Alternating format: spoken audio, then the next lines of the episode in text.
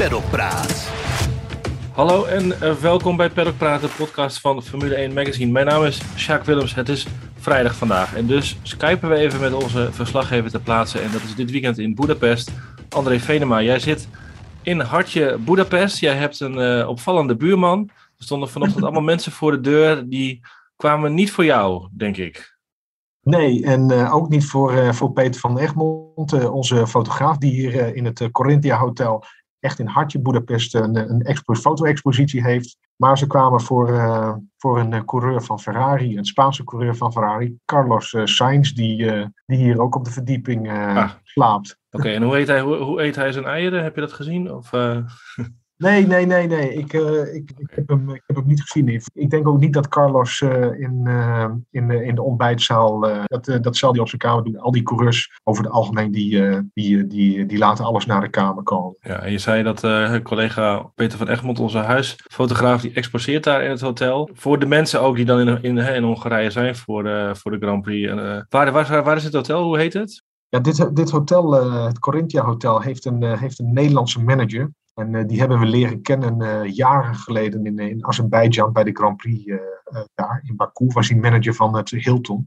daar hebben we een aantal jaren gezeten voor een, voor een hele schappelijke prijs. En nu is hij de manager van, van dit hotel. En ja, heeft hij weer iets leuks voor ons bedacht. En Peter heeft al eerder een expositie gedaan, ook in het Hilton in Baku. En hier dus ook. En ik denk dat er een stuk of 25 of 30 foto's staan. En gisteren gisteren waren er eh, al vijf, eh, al vijf van verkocht. Heeft Carlos nog, een, uh, Carlos nog één gekocht van zijn overwinning misschien in Silverstone? Dat weet ik niet, maar het is wel opvallend. Dat de foto's van, van Max Verstappen en Carlos Sainz, die zijn allemaal al... Maar goed, Carlos die, die, die zit hier dus en vanochtend, ja. het is wel grappig, Kevin Magnussen Haas zit, zit ook in het hotel. Ah. En Kevin, Kevin Magnussen die loopt zonder, zonder potkijkers naar buiten. En voor uh, Carlos Sainz stonden er vanochtend, nou ik denk zo'n uh, 100 mensen. Ze hadden de, de ingang met uh, een, een, beetje afgezet. En ja, vooral meisjes. Het was, het was heel leuk om te zien ook hoe, hoe Sainz eigenlijk voor iedereen de tijd neemt. Ja, over het algemeen ook een hele beschaafde en nette jongen die ja. daar wel oog voor heeft, hè, inderdaad. Ik denk, nou, als jij nou gewoon een rood shirtje aantrekt en naar buiten loopt, misschien kun je dan ook toch nog een beetje voelen als een Formule 1 ja, ster. Ja, maar dan moet ik wel een pep op, pet op doen, want Carlos heeft haar en ik niet meer zoveel. Ja, goed.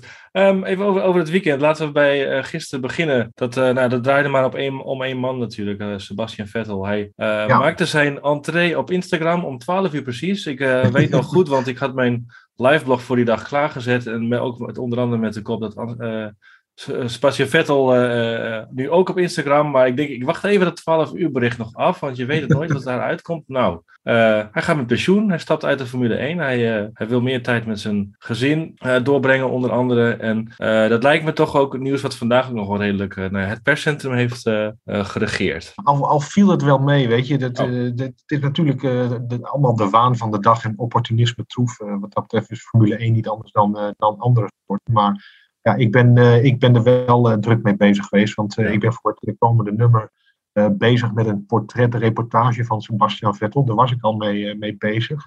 En nou ja, goed, door, door zijn besluit om te stoppen na dit seizoen, ja, moet ik dat verhaal nu eigenlijk, dat moet, ik ja. nu klaar, dat moet ik nu klaarmaken. En ik heb ik heb daarover vandaag met een, uh, met een Duitse collega gesproken, uh, Michael uh, Schmid.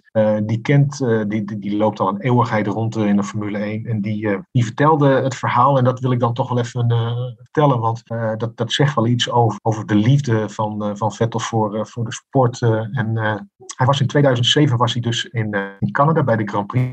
Vettel was destijds reserverijder bij, bij BMW uh, eh, Sauber. Hij was er helemaal nieuw. Hij kende niemand en hij kwam in gesprek met, uh, met, uh, met Schmid. En die zei, hij vroeg van, wat gaan jullie eigenlijk maandag na de race doen? Want Vettel wist niet zo goed wat hij, wat hij moest doen. Hij moest daar nog wat tijd doden in Canada voordat hij naar de volgende race in Indianapolis zou gaan. Zei Schmid, ja, we gaan naar Mont-Tremblant. Dat is een, een klassiek circuit, old school. En daar zouden ze wat, wat gaan rijden. Wat zei Vettel, 17 jaar, van mag ik met jullie mee? Want hij kende dat circuit en hij wilde daar zelf ook heel graag eens gaan rijden. Nou, dat mocht. Er was nog plek in de auto. maar goed. Hij mocht nog net voorin zitten. ja, ja, ja, ja, wel met, met misschien nog met de kindergordels. hij, moest, hij wilde dus mee. Hij kon uiteindelijk, hij ging uiteindelijk niet mee. Want Kubica die, die ging er vreselijk hard af. En die kon niet rijden bij de volgende Grand Prix in, in Amerika, Indianapolis. Uh, het vluchtschema van, uh, van Vettel werd uh, omgegooid. Die moest maandag direct vanaf, vanuit Canada naar Amerika. En heeft, heeft de trip naar Mont Tremblant gemist. En later zei hij nog dat hij dat toch eigenlijk wel heel erg jammer vond. Maar, ja, maar goed, ja. de Formule 1 ging voor, ja. En hij was destijds nog een beetje, beetje nerveus, want BMW wilde hem niet laten gaan. En Toro Rosso, Red Bull zat toen al eh, aan hem te trekken. En hij was bang dat hij een beetje in, uh, in niemandsland zou belanden. Dus ja, dat opende deuren voor hem. En ja, de rest is, zoals ze dat geschiedenis. Hij kreeg trouwens in, in Indianapolis toch na 10 seconden al een snelheidsboete in de pit. Ja, ja, ja, ja, ja, dat was, dat was zijn eerste wapenfeit in, de, in de Formule 1. Ja, een, boete voor te hard rijden in de pits. Wat wel mooi is om te zien, vond ik ook hoe. Uh, kijk, Vettel was in populariteit toch ook al gestegen de afgelopen jaren. Hè? Dat echt ja. rauwe randje, dat was er eigenlijk wel, wel vanaf. Bij Ferrari ook al uh, wel gebeurde dat eigenlijk ook al geleidelijk aan. Uh, nu hoe ook iedereen toch al nou ja, beseft, een bijzondere jongen. Ja, absoluut. zeker de, laatste, de laatste jaren is hij eigenlijk heel activistisch geworden. Hè? Hij, ja. maakt, hij is heel erg bezig met de milieuproblematiek, mm -hmm. met, met, met mensenrechten. Het is toch ook wel opvallend hoe hij dit jaar ook zoveel uh, uh, naar buiten treedt over dingen waar, zij, zoals je zegt, waar hij zich zorgen over maakt. En ik, ik las al een paar suggesties ook op Twitter, die vond ik wel interessant. Aramco is natuurlijk een groot sponsor van Aston Martin. En, uh, en dat is natuurlijk het Saoedische staatsbedrijf. En hij noemde in die video van gisteren ook: there are a few things that I couldn't. Ja, daar kon ik niet meer mee, mee leven in de sport. Dat, vond, ja. dat stond me tegen kan natuurlijk van alles zijn over uitstoot en dat het natuurlijk niet echt heel duurzaam is om zo'n circus rond te vliegen. Maar de suggestie was van, goh, zou het daar misschien ook mee te maken hebben? Omdat hij ook, uh, nou, uh, dat... moet er wel eens frictie zou zijn geweest hè, over zijn uh, activisme. Ja, nee, dat, dat, dat is ook zo. Kijk, Vettel er wordt met name uit de milieuhoek wel eens wordt hypocriet genoemd, een huigelaar, weet je. Mm -hmm. omdat hij natuurlijk de hele wereld overreist. En in, ik bedoel, autosport is, niet, is, is, geen, is, geen, is geen schone sport. Ik bedoel, dat Formule 1 in 2030 CO2-neutraal zijn, maar dat is nog lang niet. Dat speelt, dat speelt zeker zeker een rol. En, uh, en Schmid zei ook uh, bij die test in, uh, in, in Silverstone, of die, niet die test, maar daar had hij die demonstratie in die oude ja. Williams, waar Nigel Mansell wereldkampioen in is geworden. En daar gebruikte hij een bijzondere soort benzine. Ik weet niet of je dat nog kunt herinneren. Ja, dat weet ik, ja. Die was volledig CO2-neutraal. Eigenlijk, Vettel heeft zich heel erg sterk gemaakt bij de Formule 1.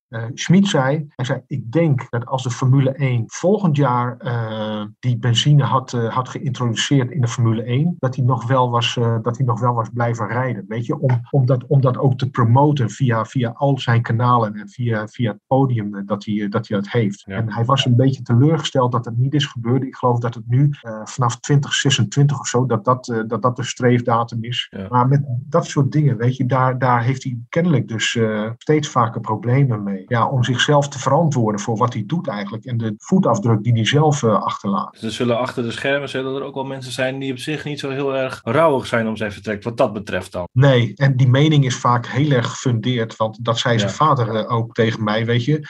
Uh, Sebastian is niet iemand die, uh, die van die tegeltjeswijsheden uh, oplepelt of, of zijn me mening baseert op, op, weet ik veel, op, op sociale kanalen. Maar hij is dus echt heel erg geïnteresseerd en leeft zich ook heel erg in, in, in, in dat soort zaken. Ja, nou laten we nog ook vooral op de baan nog even van hem genieten. Um, even over de actie van vandaag op de baan. Ferrari oogt ontzettend sterk. Uh, Red Bull ja. uh, zegt zelf al, uh, nou ja, eigenlijk sinds gisteren van de Ferrari zal hier bijna niet te verslaan zijn.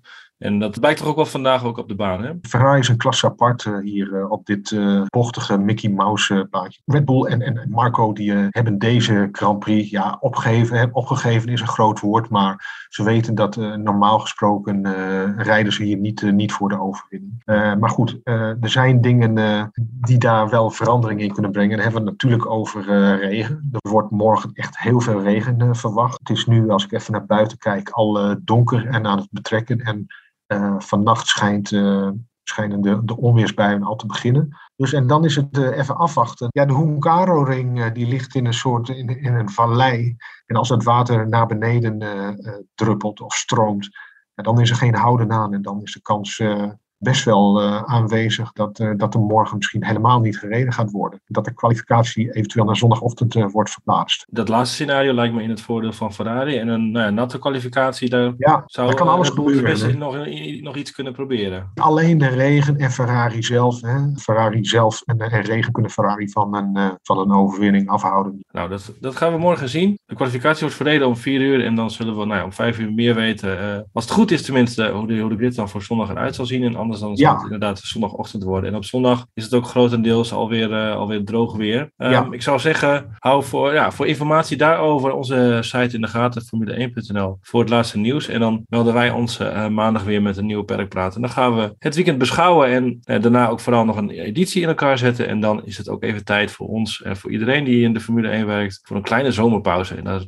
volgens mij zit iedereen daar ook wel een beetje tegenaan te hikken. Ja, dat is, dat is echt zo. Dat merk je hier ook. dat merk je ook in de paddock, niet alleen bij collega's maar ook bij het Formule 1 personeel. Uh, vier Grand Prix in vijf weken, dat, uh, dat, hakt er, dat hakt er stevig in. En zeker met die, uh, met die enorme hitte in, in Frankrijk en ook hier gisteren en vandaag. Ja, nee, dat helpt er niet, dat draagt er niet aan bij. Nou ja, dan zijn we nou, eind augustus weer terug met drie op een rij. Dat zal ook niet meteen in de koude kleren gaan zitten. En nee.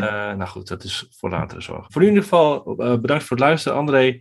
Een fijne avond en nog werkzin dit weekend. En dan zeg ik bedankt voor het luisteren en tot de volgende.